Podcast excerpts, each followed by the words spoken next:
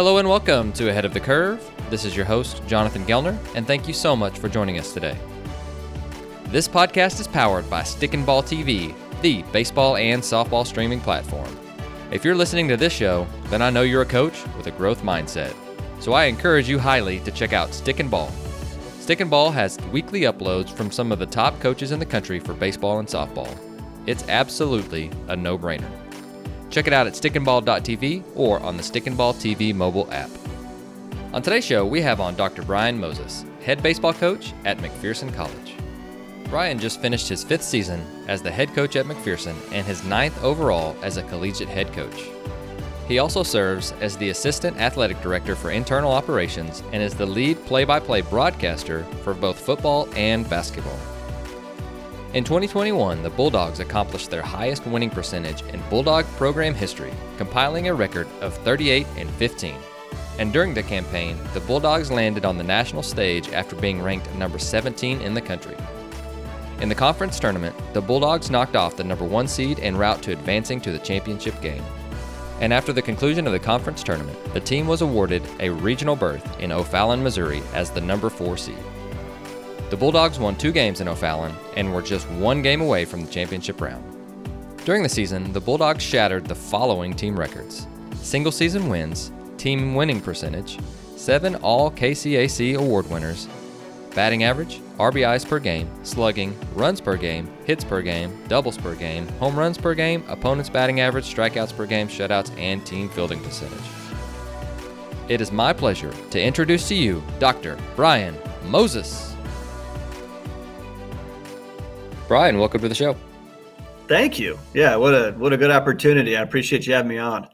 Well, I appreciate the compliment, and I'm really excited to get to dig in with you today. And so we were, talking off the mic a little bit about McPherson, and really you guys have built it from the ground up. And so I think that is just the best compliment that you can give a coach, which you take a program that hasn't been super successful, we could say, and then to develop it into what you guys have got going on right now, which is you guys are rolling and had the best season in history last year. So I want to know, let's trace it back to you're going through the interview process, and I kind of want to know what attracted you to McPherson, and then what was your plan? Because again, you're taking over a program that, in the nicest way possible, hasn't had as much success as you wanted, and so you're taking over this program. How did you set the baseline? What was the foundation like? And just walk us through just your vision, why you interviewed, and then some of your first steps. The interview process was interesting because I was at Brown at the time, and I was an assistant coach there in the Ivy League. But I wanted to get back into being a head coach, and I was okay with it being at the NAIA level. I actually enjoy it. I ended up having 2 job offers, and I took McPherson College because of the area, the chances to win within the conference, and really the athletic director at the time was just so easy to be around, and he kind of sold it to me that this was the place to be. Now, I was worried. I'm not going to lie to you. I was worried because they hadn't won. They hadn't won games. The year before I got here, they had won 8 games. And we did need to lay the groundwork and change the culture. And the first thing we needed to do was get people to be accountable. There was when I came in here, there was a lot of finger pointing, and there was a lot of it's not my fault. And I remember the first meeting, the best player on our team was sitting in the back of the room, and he had an issue with my plans. And I could tell him he's back there shaking his head. And I said, is there a problem back there? And he said, no, I'm okay. I said, all right, either buy in right now or leave the room. And I felt like that was a big moment for our program. It wasn't me flexing my muscles. It was just me basically letting the program know that we all have to be pulling on the same rope. And I think that went a long way. We needed to add more people that were ready to win right away. Okay. So there was a lot of high school recruiting, high schoolers and in an abundance, too many of them, it wasn't working out. We needed a mix. We got into recruiting transfers. We got into recruiting college, junior college transfers. We were able to get, a couple D2 or D1 kickbacks. They came in and made immediate impacts. there was all this effort going into growing this young talent, and it wasn't growing enough.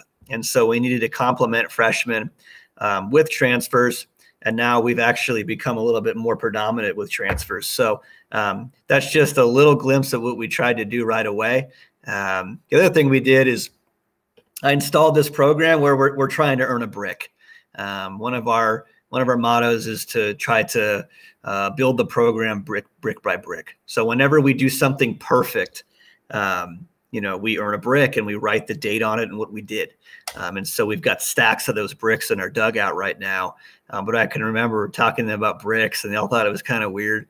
First weekend that we ever had at McPherson College, we go down to this little tournament in Dallas and we sweep. We win all four games.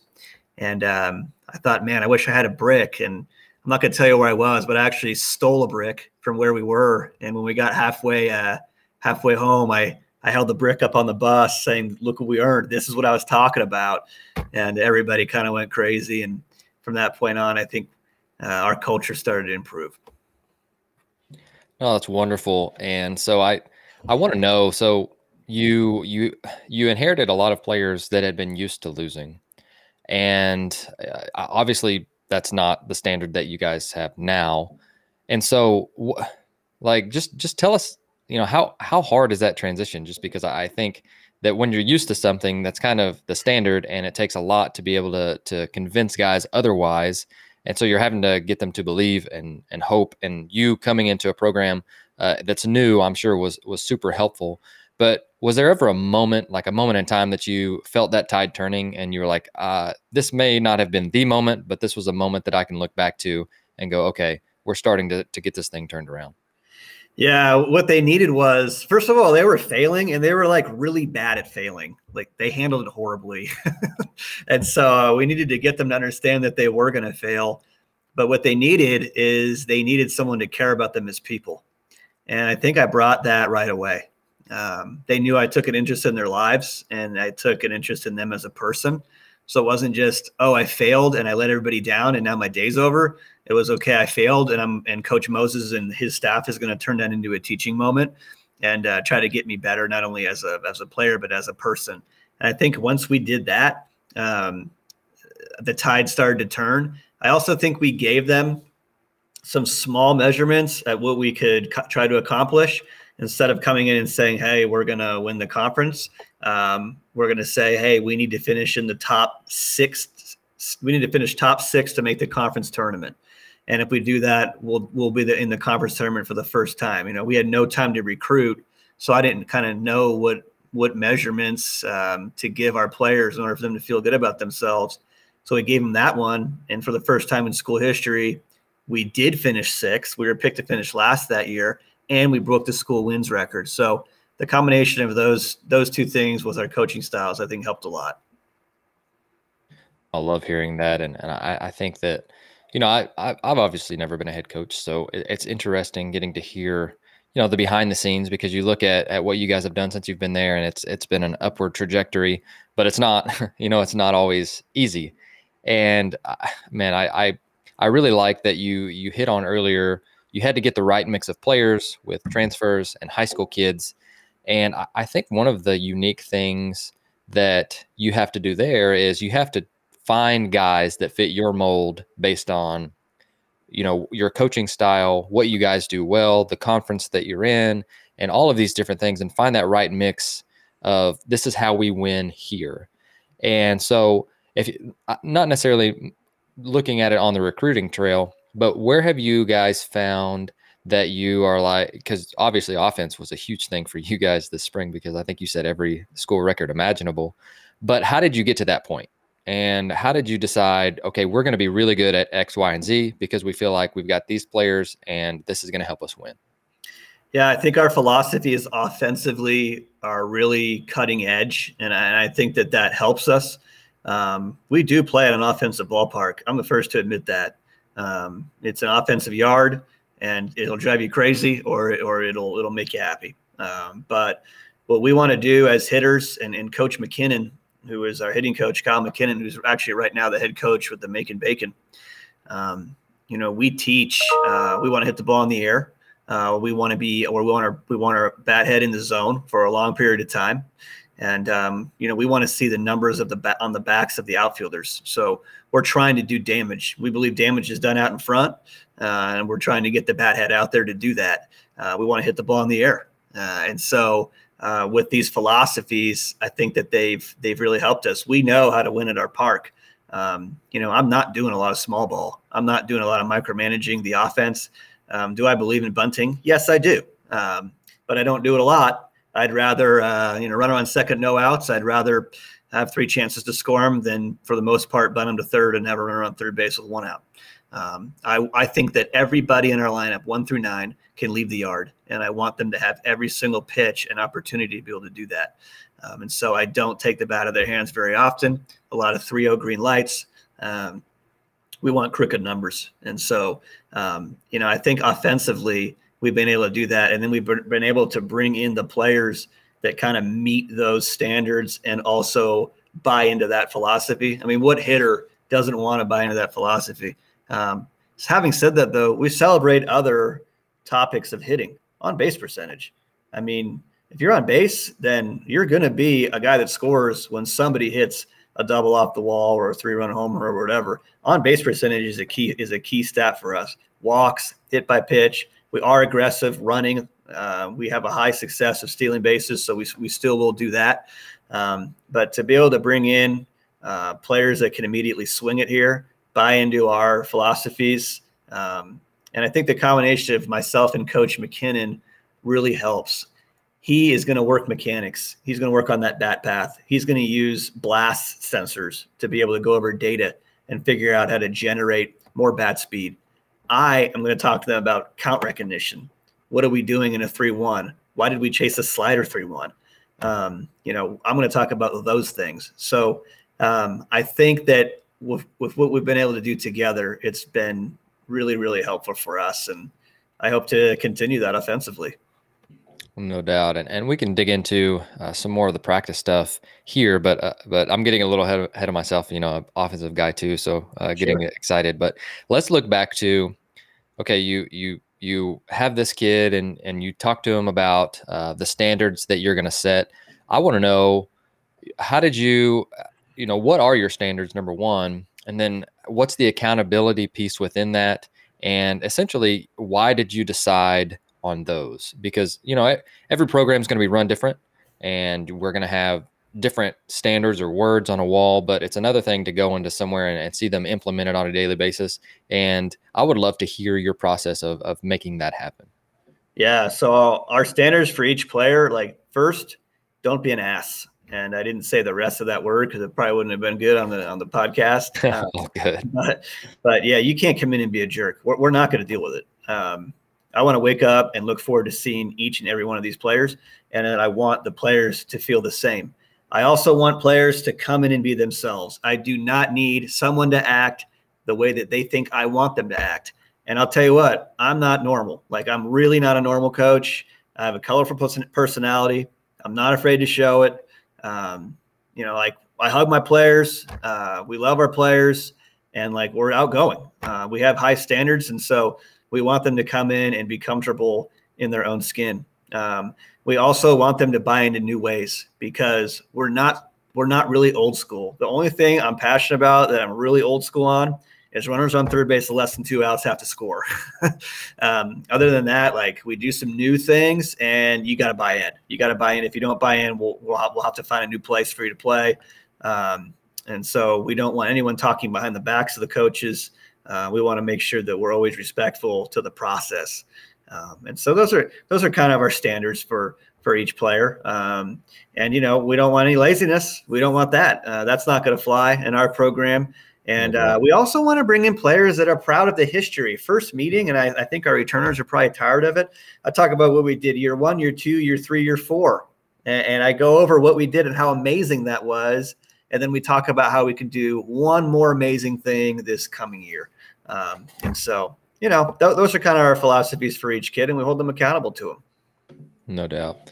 Well, you hear the term culture thrown around a lot these days, and that means so many different things to so many different people. But again, I love the transitions that you've been talking about. But What does culture mean to you? How do we promote that on a daily basis, similar to your standards? And standards are based on, like, these are what we do to be able to build that every single day. You talked about hugging your players, but also telling them the truth, and all of that stuff builds into culture. But I would be remiss to go a show without asking, what does culture mean to you, and all of those different things. But is there anything else that you'd like to add for the culture piece? Just that culture is everything. If you don't have it, you're not enjoying your time. If you're not enjoying your time, you're probably not working as hard as you can. You're ready to get out of there. You bring bad culture home with you. If you've got bad culture at practice with your team, I'm not going to leave in a good mood. I'm going to get with my wife when I get home. She's going to know something's wrong. They're going to go back with their roommates. They're going to know something's wrong. If you don't establish culture and hold kids accountable, you won't have a good time.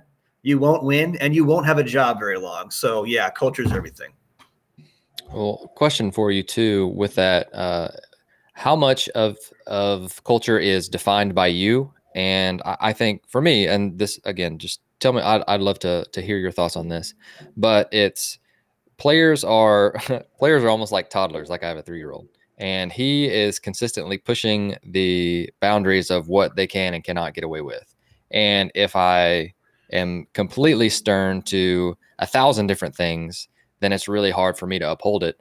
But if I let him have some freedom within the constraints of a few things, then, it's being a toddler. And most of the time we get the result that we want. Not all the time, because it's he's 3, right. But players can be like toddlers sometimes. So I'd love to hear, how important is setting the guidelines and the standards up front and saying, this is what we're going to do here, and then upholding them to that? Or do you, I don't know, go with that where you may? Yeah, no kidding. Yeah. Toddlers, right? I know what you mean. So yeah, mine's 2.5. So we're like the same guy right now. That's awesome. But for me, I honestly believe that kids don't really listen that much. Like, nowadays, I don't know, we've probably all, you and I, Jonathan, have probably played for coaches that talk to you after practice until it gets dark. 100%. And yeah, so we can't do that anymore. And if you're going to do that, you're going to lose them, because they're missing out on their Tinder swipes or whatever they want to do. Mm. So we have to make sure that we keep it short and to the point. But I think that culture and holding people accountable is all about how you carry yourself. How do you address each player? How do you walk onto the field? Does the coach take an interest in me, or does he just want to win and get his next job? Those types of things are what they look at. When I come into the office to talk to Coach Moses, does he look me in the eye and is he honest with me? When I ask for help, do I get help, or do they say they're going to help me and then they don't? So I think that those are the most important points of creating a culture and making sure everyone's accountable, and then having it rub off on the players. Well, I think that it's authentic to you too. Like, you're not trying to do something. Like, we have a John Calipari clip that we're going to play at some point in time. You're not trying to be him. It's actually Gino, UConn. Oh, that's right. Yeah. That's right. Oh, yeah. Excuse me. Yeah. But you're not trying to be either of those guys. And because it's different with your personality, with the program that you got, with the players that you got, and the type of country that you're in, the type of even sport. But authenticity goes so far in just everything, because players know, like, we talk so much that players can sniff out who's actually being real and who's not. Well, I tell you what, I mean, play the Gino clip, and then I'll kind of discuss how I use this in my opening speech to my players, because it hits home with everything you just talked about. Recruiting enthusiastic kids is harder than it's ever been, because every kid watches TV and they watch the NBA, or they watch Major League Baseball, or they watch the NFL, whatever sport they watch, WNBA, it doesn't matter. And what they see is people just being really cool. So they think that's how they're going to act. And they haven't even figured out which foot to use as a pivot foot, and they're going to act like they're really good players. You see it all the time. You see it at every AAU tournament. You see it every high school game. So recruiting kids that are, like, really upbeat and loving life and love the game and have this tremendous appreciation for when their teammates do something well That's hard. That's hard. It's really hard. So on our team, we, me, my coaching staff, we put a huge premium on body language. And if your body language is bad, you will never get in the game. Ever. I don't care how good you are. If somebody says, well, you know, you just benched Stewie for, 35 minutes in the Memphis game a couple years ago. Yeah, I did. Oh, that was to motivate her for the South Carolina game the following Monday. No, it wasn't. Stewie was acting like a 12-year-old. So I put her on the bench and said, sit there. It doesn't matter on our team. Now, the other coaches might say, well, you can do that because you got three other, All-Americans. I get that. I understand that. But I'd rather lose than watch kids play the way some kids play. I'd rather lose. And they're allowed to get away with just whatever. And they're always thinking about themselves. Me, me, me, me, me. I didn't score, so why should I be happy? I'm not getting enough minutes. Why should I be happy? That's the world that we live in today, unfortunately. And kids check the scoreboard sometimes because they're going to get yelled at by their parents if they don't score enough points. Don't get me started. So when I look at my team, they know this. When I watch game film, I'm checking what's going on the bench. And if somebody's asleep over there, somebody doesn't care, somebody's not engaged in the game, they will never get in the game, ever. And they know that. They know I'm not kidding. Yeah, so I love Gino. And when he talks, I listen. And he's a huge accountability guy. And what he's saying in that video is like, when players show up to your school, they're not ready because they've been a part of these organizations that are all about me, me, me. What do I do to get to the next level? They're all about money making. And so our society has ruined the art of just being really, really content with winning the game. And, you see it all the time in baseball. It's no different than what he's saying, where Twitter is a nightmare. I hit a triple and I get tagged, or I hit a home run and I get tagged from like a freshman or maybe a 2022 recruit or whatever. It's like, who won the game? Did you lose 15-1? I don't know. Are you okay with just putting out what you did all the time? I know that we're trying to get recruited. Like, I understand that. But don't you think that you are impressing a coach when you actually tweet about winning or losing the contest? Don't you think that your teammates would appreciate that? I mean, when I go out to like travel ball games, for the most part, Jonathan, it is a brutal, brutal culture. The parents are terrible. It's usually either complaining or just kind of waiting for their son to come up. That's the only thing that matters. And I think sometimes it's all that matters to the player. What am I going to hit? What am I going to pitch? Is there a coach here watching me? And I think we're losing team aspect. We're losing, I think, the ability to deal with failure, because in travel ball, you kind of get what you want, right? You get it. You paid for it. You get what you want. In my program, you don't get what you want. You get what you earn. And I think that that's a tough transition for the players that grow up in travel ball that come right in here. And that's what Gino is talking about. Oh, really good. So let's talk about the process of building teams. So we have this obstacle, and it could see, I've chosen in the last couple of years to take things that people gripe about and make them a competitive advantage for us. So like one of the things that I think a lot of people gripe about is, one of them is the team building aspect in culture, which is why you hear it all the time because it's so rare. But baseball IQ is another one. Baseball IQ is going down. Cool. Well, like that, we're going to use that as a competitive advantage against your guys because we're going to teach it and we're not going to gripe about it. So I think that that's a really great point that you bring up. So talk to us about the process of building teams, because again, the guys that you get, they have spent most of their career trying to get to that level, trying to be recruited, and in some ways can be a selfish aspect. And in some ways you may get players that aren't, but tell us a little bit about how you're using that to your advantage. So this is how I want to build my program. Number one, I want junior college transfers. And why do I want them? Not just because they're ready to compete, but because the JUCO coaches who are so good in this country, they've already knocked all of that crap out of them.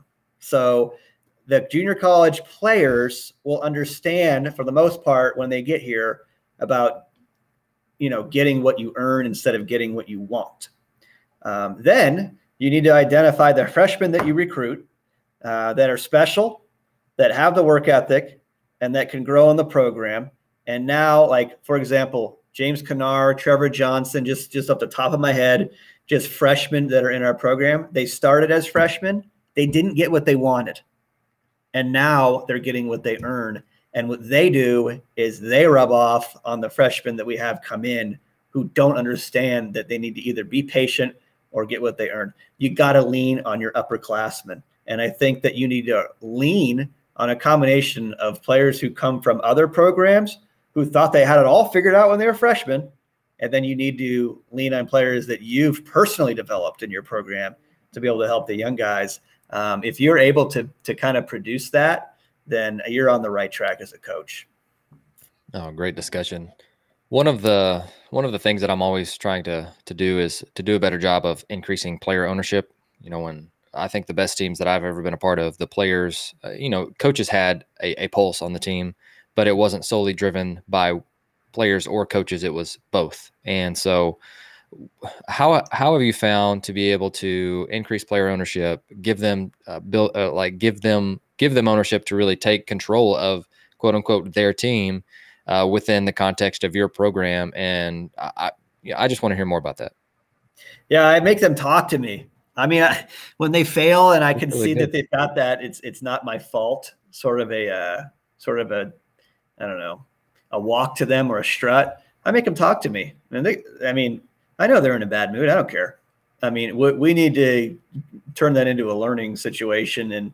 And instead of them thinking it's not their fault, you know, it'll be like strike three, called strike three way off the plate. And I'm actually okay with my player saying something about it if it's in good taste to the umpire. But when he comes back, like the whole at bat's not his fault. It's like, well, wait a minute. Why did you miss the 1-1 fastball? You know, why did you foul off the curveball that he left at your belt, you know, in the 1-1 count? Those are your fault. Maybe he called strike three on a fastball that you can't reach. That's probably not your fault because you have a good idea of the strike zone. But what you could control in that at bat, you didn't. So it needs to be a combination of letting the player know, yeah, you got hosed. It's a terrible call, which happens way too often. But also you missed on some opportunities in that at bat. And you need to take ownership of that. And same thing with defensive work, same thing with weight room. You know, you got to take that attitude in there as a coach. Don't let them walk. Don't let the guys walk away and pretend it's not their fault. Get them to understand there's some things here that are your fault. Understand that. And guess what? It's okay. And that's kind of how we do it. You sound like the baseball version of Jocko Willink, just extreme ownership. Yeah, I'll take that as a compliment, I guess. Yeah, that is for sure. So with that being said, let's go over, you know, what you guys are planning on doing this fall. You know, last year, I don't want to go over last year because let's hope that, you know, we don't have the regulations and the hoops that we have to jump through for this year that we did last year. But right. Just what would be your idea on how you guys are going to use the time this fall? Give us some highlights, what you guys have felt like you were very successful in, maybe things that you're doing differently, or just kind of walk us through some different things that you guys are doing there. Well, you mentioned last year, so let me get off topic just for a second. And oh, sure. Go ahead. Yeah. So there were regulations last year and our kids did a good job following them. And our players were really just immaculate last year in being able to navigate COVID. We really didn't have many interruptions, but it's weird how baseball works. So we have another year where we set a wins record here. We go into the conference tournament. Game one, we play at night. We play against Kansas Wesleyan. And shout out to them because they had a really good year. And they beat us. They did a nice job in that game. Bill Neal and his staff does a good job over there. And so now the next day, since we lose, we're in an elimination game against Oklahoma Wesleyan, who was the top team in our conference last year.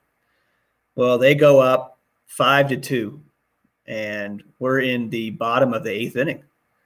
and they've got, I think it was the reliever of the year in the game. We ended up getting first and second, one out, and Noah Nelson gets a fastball down and in and hits a 3-run bolt to tie the game. And at that moment, everything in our lives changed. It's amazing what one swing of the bat did. You know, from that moment on, we thought we can accomplish anything in that game and in that tournament. And 2 innings later, it might have been actually before, but Cody Muncy was the player of the year in the NAIA last year, well-deserved. We I believe it was tied at the time. Bases loaded, one out, Muncy's up, 3-0. He takes a fastball and then grounds into a double play in the 3-1. And it was just an amazing game where you had one swing of the bat that gave you momentum, and then everything went your way. James Kennar has a game-winning single to win the game. Then we win the next day. Then we get a regional berth. Then we win 2 games in a regional. And, you know, I just like reminiscing on that moment you talked about last wonderful. Year. So, yeah, so I wanted to do that. But and they say momentum's not a real thing.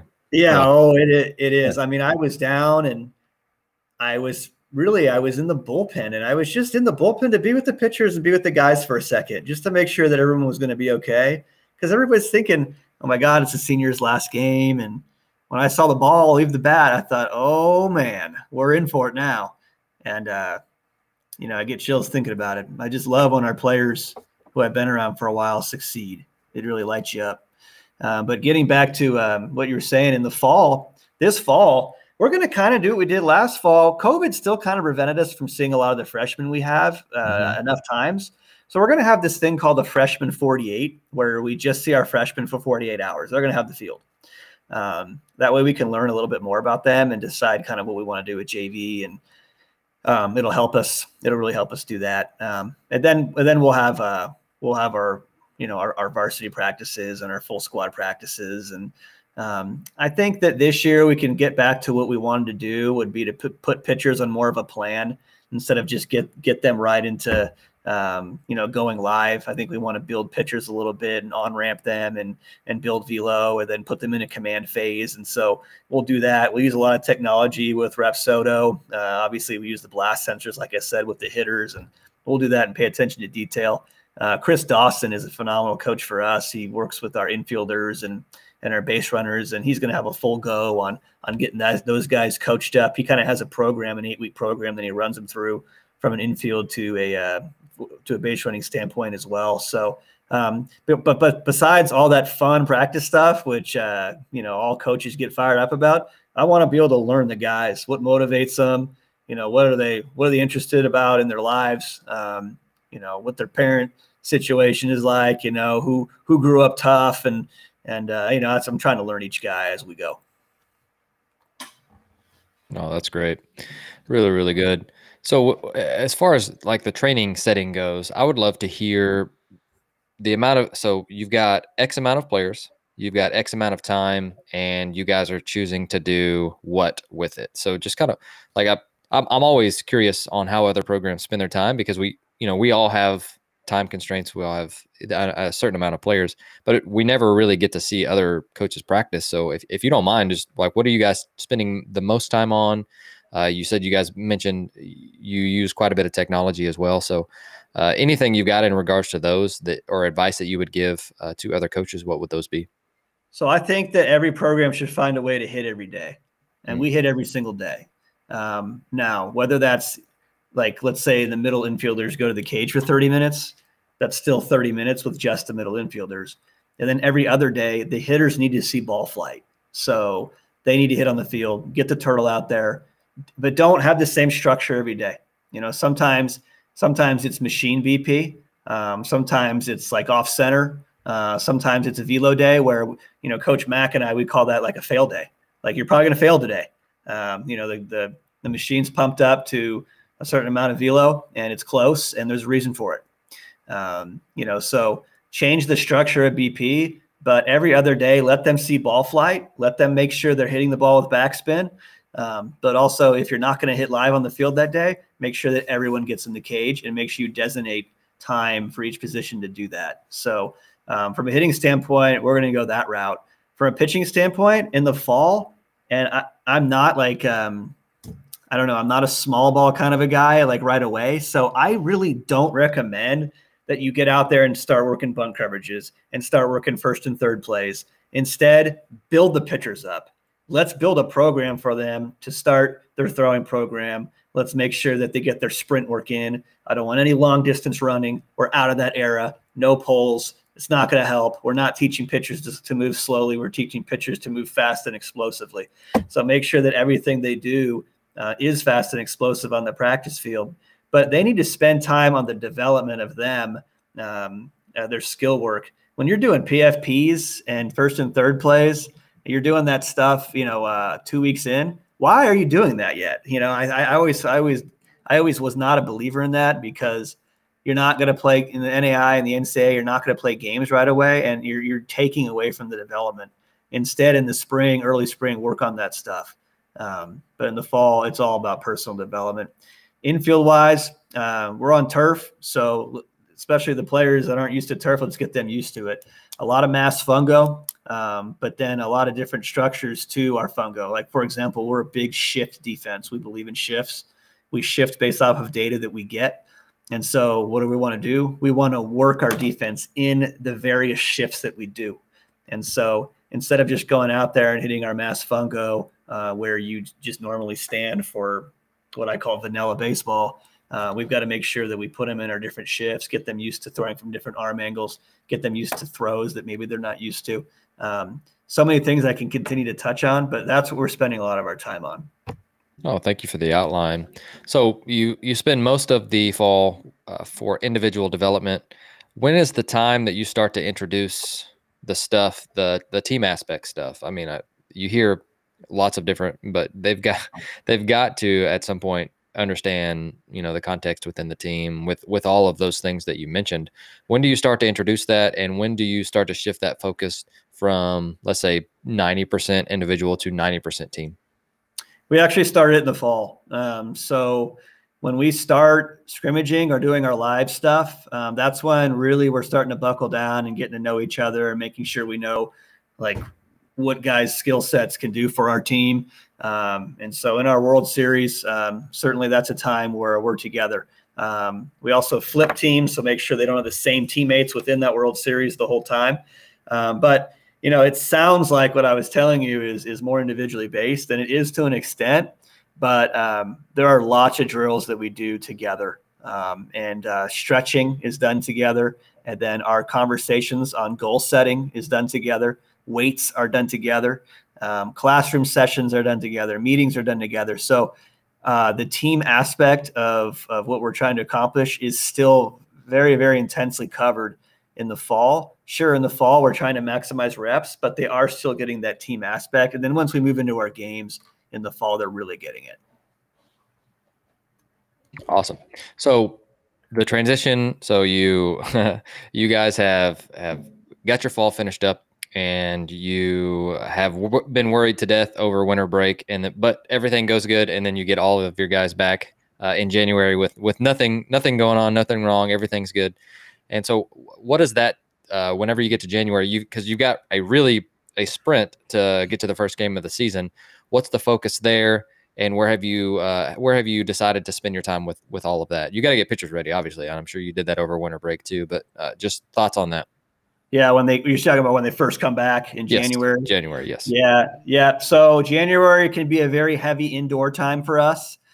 So hitters, they're ready. I mean, when I coached at Brown, it's in the Ivy League in Rhode Island, it seemed like everything we did was inside. And I remember we took our first trip. We went to UCF down in Florida. And I remember I was coaching first base for that trip, and I had a heckler on me that somehow knew everything about my family. But anyways, the hitters were like, God, whenever we take this first trip, the ball just looks huge. We're not inside anymore. And so, yeah, that – hitters are going to get ready, I think, because we can do a little bit of live inside. But the pitchers have trouble. It's very monotonous. They're throwing the ball. They're playing long toss by throwing the ball into nets. And what we're trying to do, if we're indoor for a 2-week period of time, 1-week period, we're just trying to make it different and fun however we can. And so that is a huge challenge for us to get them ready, is really to keep them interested on what we're doing on a daily basis, because if it becomes too monotonous, then they're just like, oh, we're going to go play catch and go home. And so that's really the challenge, to make sure that they stay motivated in January. But yeah, like you said, it's a worry over the break. You know, some kids come back fat. I come back fatter for sure. And you know, it's like, we're just worried about that. But we do everything we can with the resources we have in order to try to get them ready for usually February 1st game day. Very cool. What if we came and watched you guys practice, and this is, it's so, I'm trying to find a better way to really ask this question, but during the season, we can't ever watch any other team's practice. We're busy with our own. So again, it probably depends on the context, but let's say on a usual Wednesday when you guys are not playing, and just like what have you chosen to scale back on for time purposes probably and energy, versus whatever you guys making sure that you do every single day? A lot of that is based off of how the last weekend went, as you know. You've been in the game, but you know what you would see me doing? You would see me allowing my coaches to do their jobs. And too many control freak coaches don't allow that. You would see me personally roaming to each area of the field where coaching points are being done, and you would see me evaluating that. And I have such a good staff. I can coach every position. I think I could do it to a high level, but they're really good. And I'm wasting all these talented coaches if I'm not letting them do their job. Sure. And so what they do is they allow me to evaluate the players, and even them to a degree, in every single rep they take. But, you know, I think when we start practicing and during the season, we actually try to make it so we have an offensive day and a defensive day. Okay. But even in the defensive day, like I said before, they do hit in the cages. But they're going to be on at least a 45-minute cycle where they're doing various defensive drills that were already sent out to them before lunch, so they know what they're doing when they get there.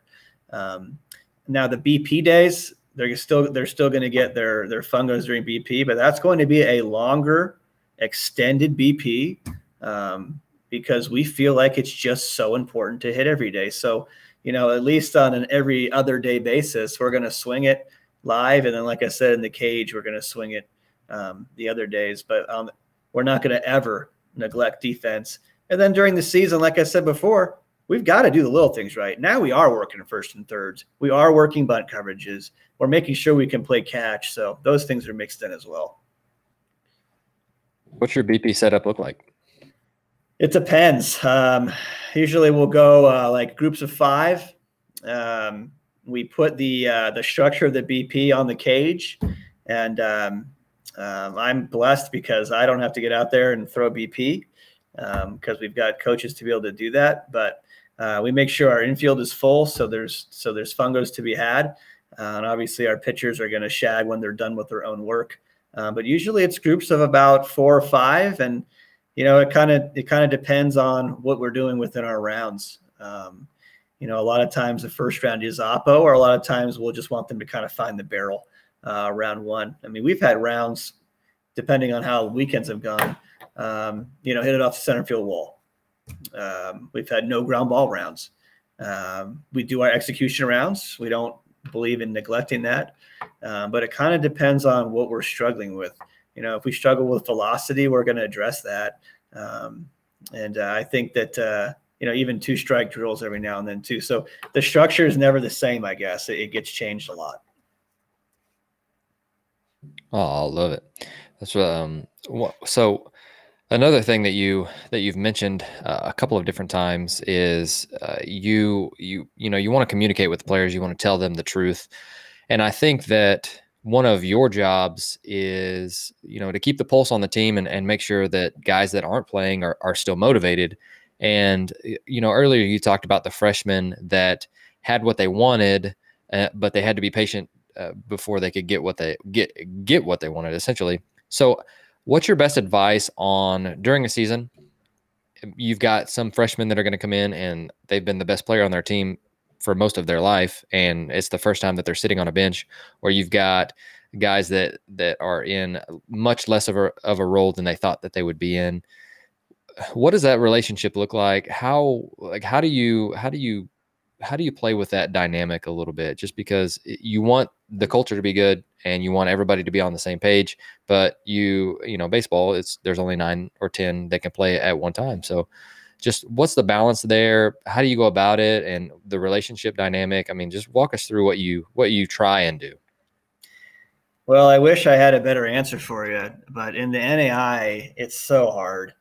It's so hard. I mean, there's a couple schools. I'll leave them nameless, but I've asked, how many players do you have? 100. They'll say 120, 100.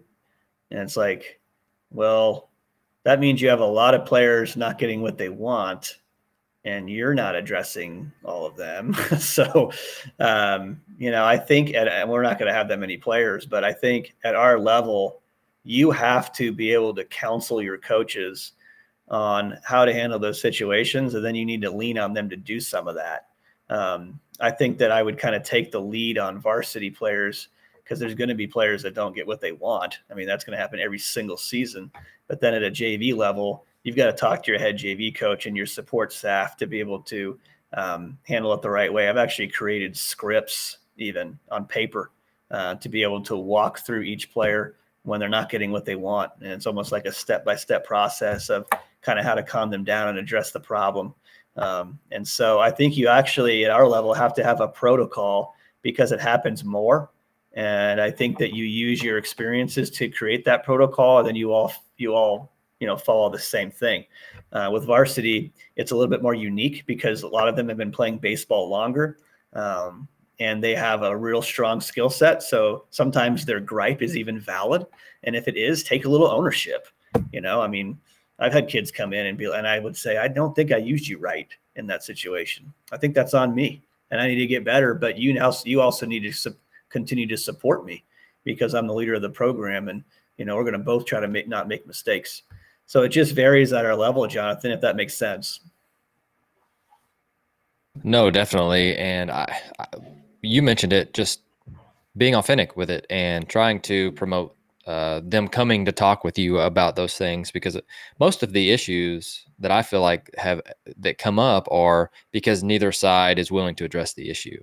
And just getting to talk with you for 50 minutes, you are not afraid to have those uncomfortable conversations. And I think that that's a big deal. Yeah, thanks for saying that. It really is. You got to stick your neck out there as a coach, because if you let them fester, it's gonna blow up. I mean, sometimes I'm a little much, but I, you know, like last year or years previous, we've had players say, you know, I just feel like you didn't use me right, and I don't love the game anymore, so I'm going to step aside. And it's like, well, then you're really soft. So, yeah, go ahead and step away. You shouldn't, you know what I mean? So sometimes I'm a little much, but yeah, you got to stick your neck out there and have the conversations. You got to do it right away. Sure. With after the season, so you know, let's just rewind a couple of months ago. You guys had an awesome season, and unless we're winning a title at whatever level that we're at, there's going to be some disappointment. But you've got 25% ish of your team that's moving on, and hopefully bigger and better things that we all hope.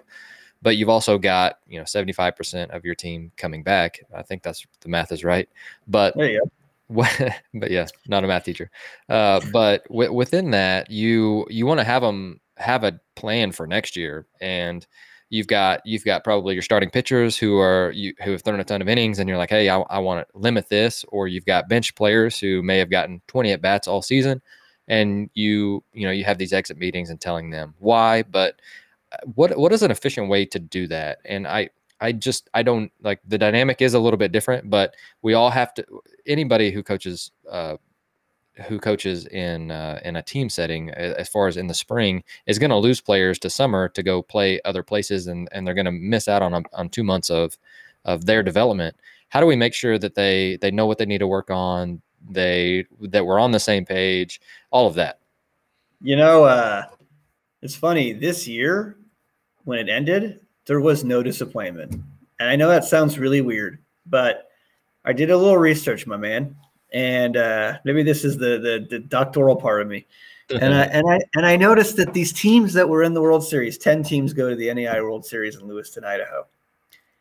They all do things and have things within their control that we don't have. There's just certain things that those 10 teams can do at their school or in their program or with budget or with money that we can't do. And for us to get one day away from going to the NAIA World Series, I thought it was pretty special. I've never been able Absolutely. To say that there. Yeah, I've never been able to say there was no disappointment. I told my wife, I was like, "Man, I feel really good about this year." She's like, "What are you? Who am I married to?"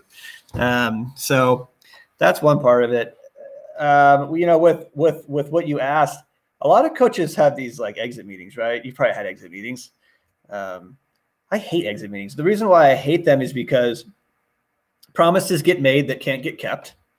And if I need to have an exit meeting with you before you leave in, for the winter or before you leave for the summer, then I wasn't doing a good job in being in communicating with you the whole time before the exit meeting. Like, why are you so confused about everything right now? And if that player continues to be confused, sometimes it's the coach's fault for not communicating throughout the fall or spring. So I don't have the exit meetings, and I tell the guys, no exit meetings. If you are confused, come see me. I'm always willing to talk to you. And year in and year out, no one comes in.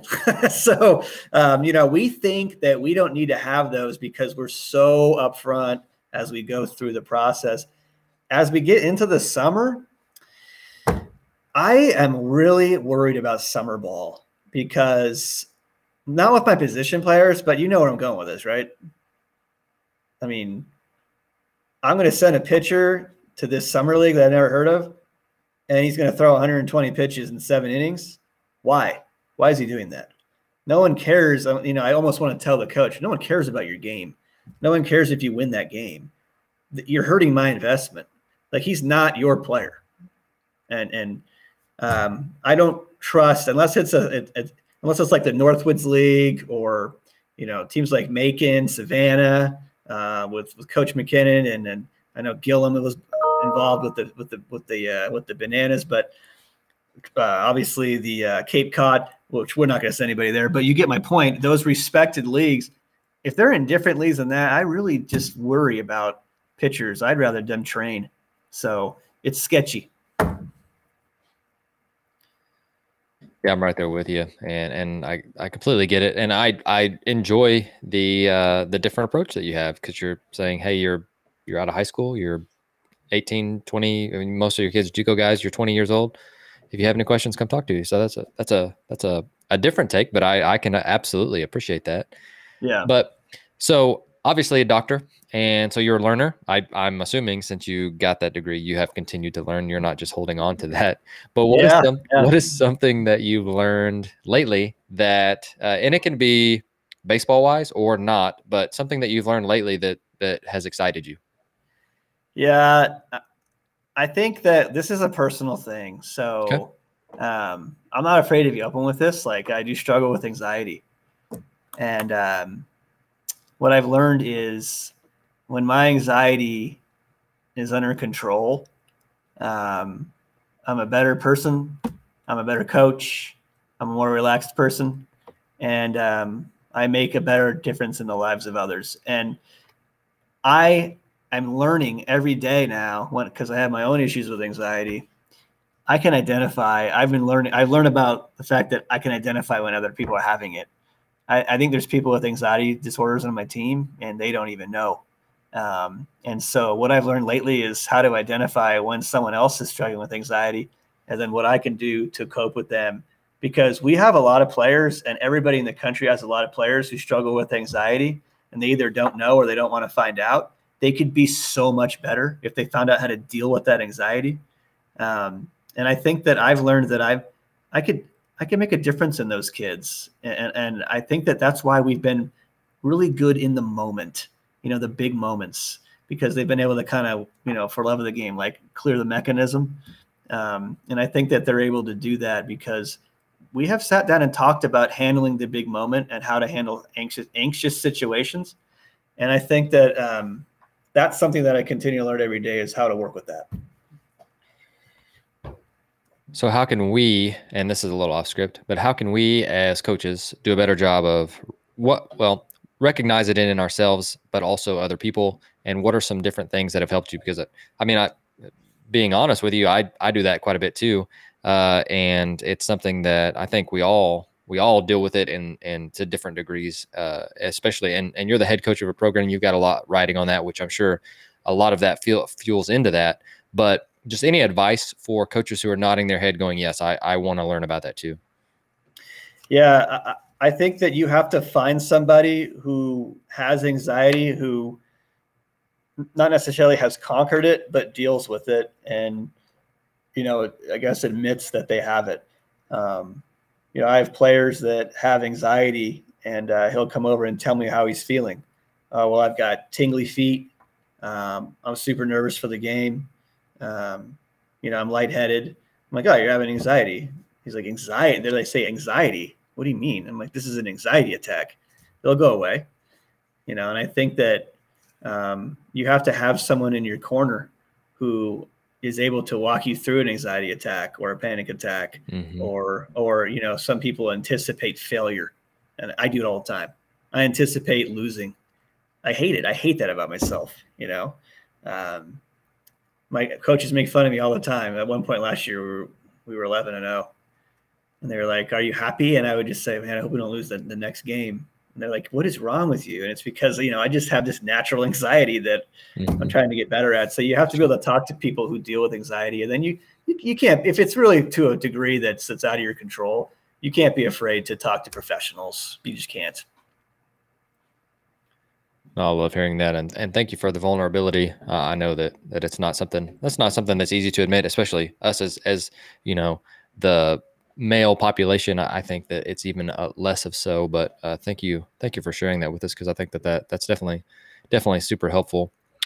The next question is, what is something that you have recently changed your mind about, and why did you make that change? I would say we always shifted defensively, but we're pretty aggressive.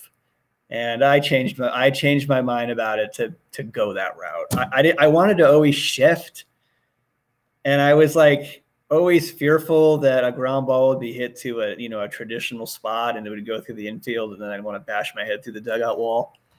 But I recently, up to last year, I changed my mind, as long as we have data, to shift aggressively to hitters' tendencies. And Coach Dawson, who actually coaches the Joplin Outlaws, their summer team, he's there right now. But he's a calming presence for me, and he's we've gone over data, and I know pitchers get frustrated with it, but I have really bought into it. And it's weird because as a fan, I haven't bought into it. Baseball for the common fan is getting a little boring. And it sounds terrible for me to say that, but what happens now in baseball, right? The guy either strikes out, hits a jack, or grounds into the shift. It's the same thing every at-bat. I want to do it as a coach because it helps us win, and when I'm part of the operation, I'm still having fun. But as a fan, it's I almost don't want to see shifts. So kind of funny, right? That's really, really good. Next question is, if you had to pick out one drill or one drill series or one type of thing that you guys do in practice that your players absolutely buy in and love, and you show up and you're like, hey guys, we're doing this today, everybody gets excited, what would that be? We installed this, what we do is we usually 4 weeks into the fall, we do an exit velo contest, and We'll do it off the tee. And that's one thing we kind of actually save for indoor, because it's not just, okay, get your flips, get your angled BP, use your short bat, use your whatever. It's actually, all right, today, competition, we're going to do, an exit velo contest. And, we put our results on Twitter. It's fun. We talk about who won. We interview who won. It's also really important to know every player's exit velo, not only off a tee, but off of flips. And so it's really helpful for us as coaches, but it's also a big one. And it does help too with giving players a little bit of recognition on where they are with pop. And so it's just all together. It's a great activity. So I've recently come up with a theory, and being a dad has given me all kinds of new insights on the youth mind. Right. Right. And so I think, cause I was all on the bandwagon of kids don't know how to compete, blah, blah, blah, about, 5 years ago. And I've started to come to realization that everyone loves to compete, but very few understand the strategy it takes to win.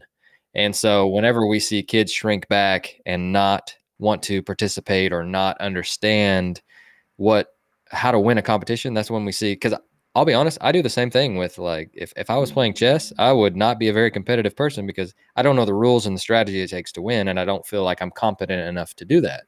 And so, when you bring up the competition, I guess that's just been because I have a 3-year-old and he doesn't know anything. He just know that he doesn't like to lose, and he's 3, right? And you right. You know the same thing, but it's something that's innate in us. We do like to compete, but I think that if we can teach the strategy behind it, that's when we're going to get more kids to buy into, oh, okay, so if I can do X, Y, and Z, that's going to change the momentum of the game, or if I can say X, Y, and Z, that's going to help me stay in tune, keep my, I just think that a lot of kids are unaware of that aspect of it. I don't know. Maybe I'm just spitballing here. Maybe I'm by myself, but any thoughts on that?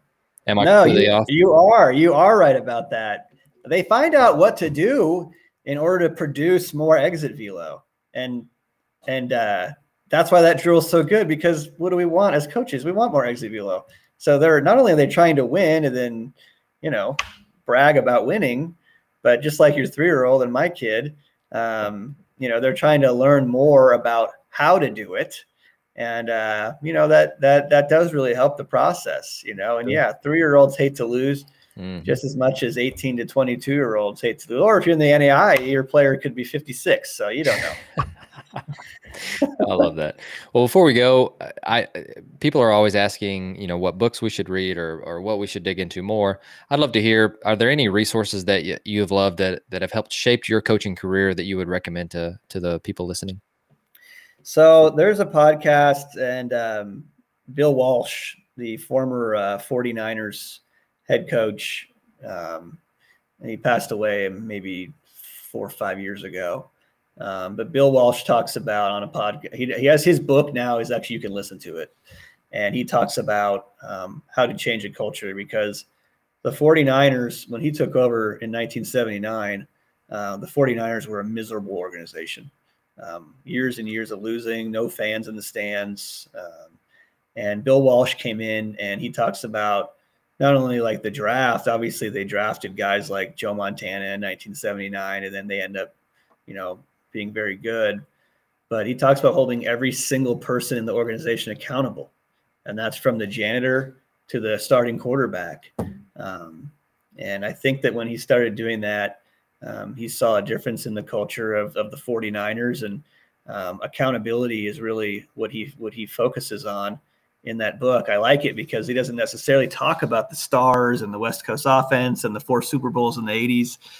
By the way, I can talk about the Niners all day because I'm a Niners fan. But he talks more about like the accountability of each player, each coach, each employee. It's really cool. I recommend anything with Bill Walsh. Look into it.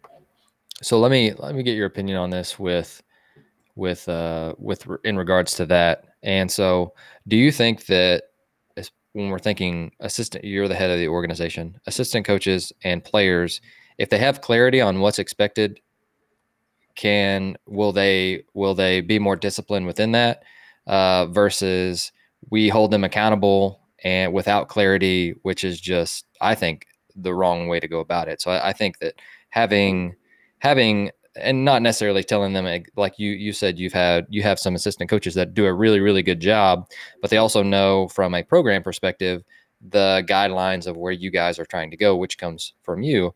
If we didn't have that, could we hold players accountable and even coaches? Because I think when you read Bill Walsh's books, you hear all these different things that he wanted from all of the different people within the organization. Well, once you have that, now you can hold them accountable to that because they know what's expected. Does that make sense? Absolutely. And if you don't have accountability, the coach dropped the ball, right? I mean, if there's no accountability, if there's no I guess, prerequisites to understanding what they need to do, or there's no vision on what's expected of them, then they can come back and tell you that, and it's on you, as long as if you did mess up and not do that. You know, we've had players do that before, you know, where they've come in and they've said, well, I didn't know that I was going to be, you know, expected to do this and that. And, you know, that's why, like, everything you do in practice now needs to be documented. So I was talking to Damon Neidlinger, who's the head baseball coach at Santa Rosa Junior College, one of the best coaches in the program. Just last night, he says, we chart BP. We chart it. Like who charts BP? Like, that's crazy. And so, like, someone will come in and claim that they're meeting expectations, right? And then they'll say, look, you're not. And so, you know, it's the same thing that my boss, I hope, would do. But yeah, you're right. And that's why coaches, like, adapt or die. Like, you need to show this generation that they've either lived up to your standards or they haven't. Right. Well, I just know that as an assistant coach, if I'm clear on the expectations, then I know what to do. If I'm unclear, then I'm going to be more hesitant to not do things, and in some ways to step on people's toes, but also because I didn't know that that was the expectation. I think that, you know, looking down the road, if I'm ever a head coach, that, you know, we want to give them guidelines with some freedom within that, but with clear expectations on what the expectations are. And you're a head coach. And so I wanted to hear that and hear your thoughts on that as well. But man, Dr. Moses, Brian, man, I appreciate your time. I loved getting to talk with you and chit chat today and over the great sport that we have. But I will leave you with a little bit of time for the guests. I've got all the resources listed below and any contact information for Dr. Coach Brian Moses. And is there anything else that you'd like to tell them before you go? No, I appreciate it. If I ever get contacted by anybody, just call me Brian. Don't worry about the doctor part. I'm really, it's all good. I really appreciate what you're doing. I mean, ahead of the curve, I think is ahead of the curve. I think it's what you're doing is really awesome. I've looked into a lot of your other podcasts. You've interviewed some real stars, and then you've interviewed some diamonds in the rough, and it's great to get opinions out there and help people learn. So we appreciate you as well.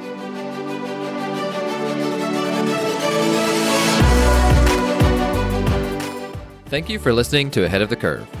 You can subscribe on your favorite podcast platform, which could include Apple Podcasts, Google, Spotify, Stitcher, or YouTube. And if you're enjoying the podcast, please share it on social media to help get the word out. Once again, thank you for joining us.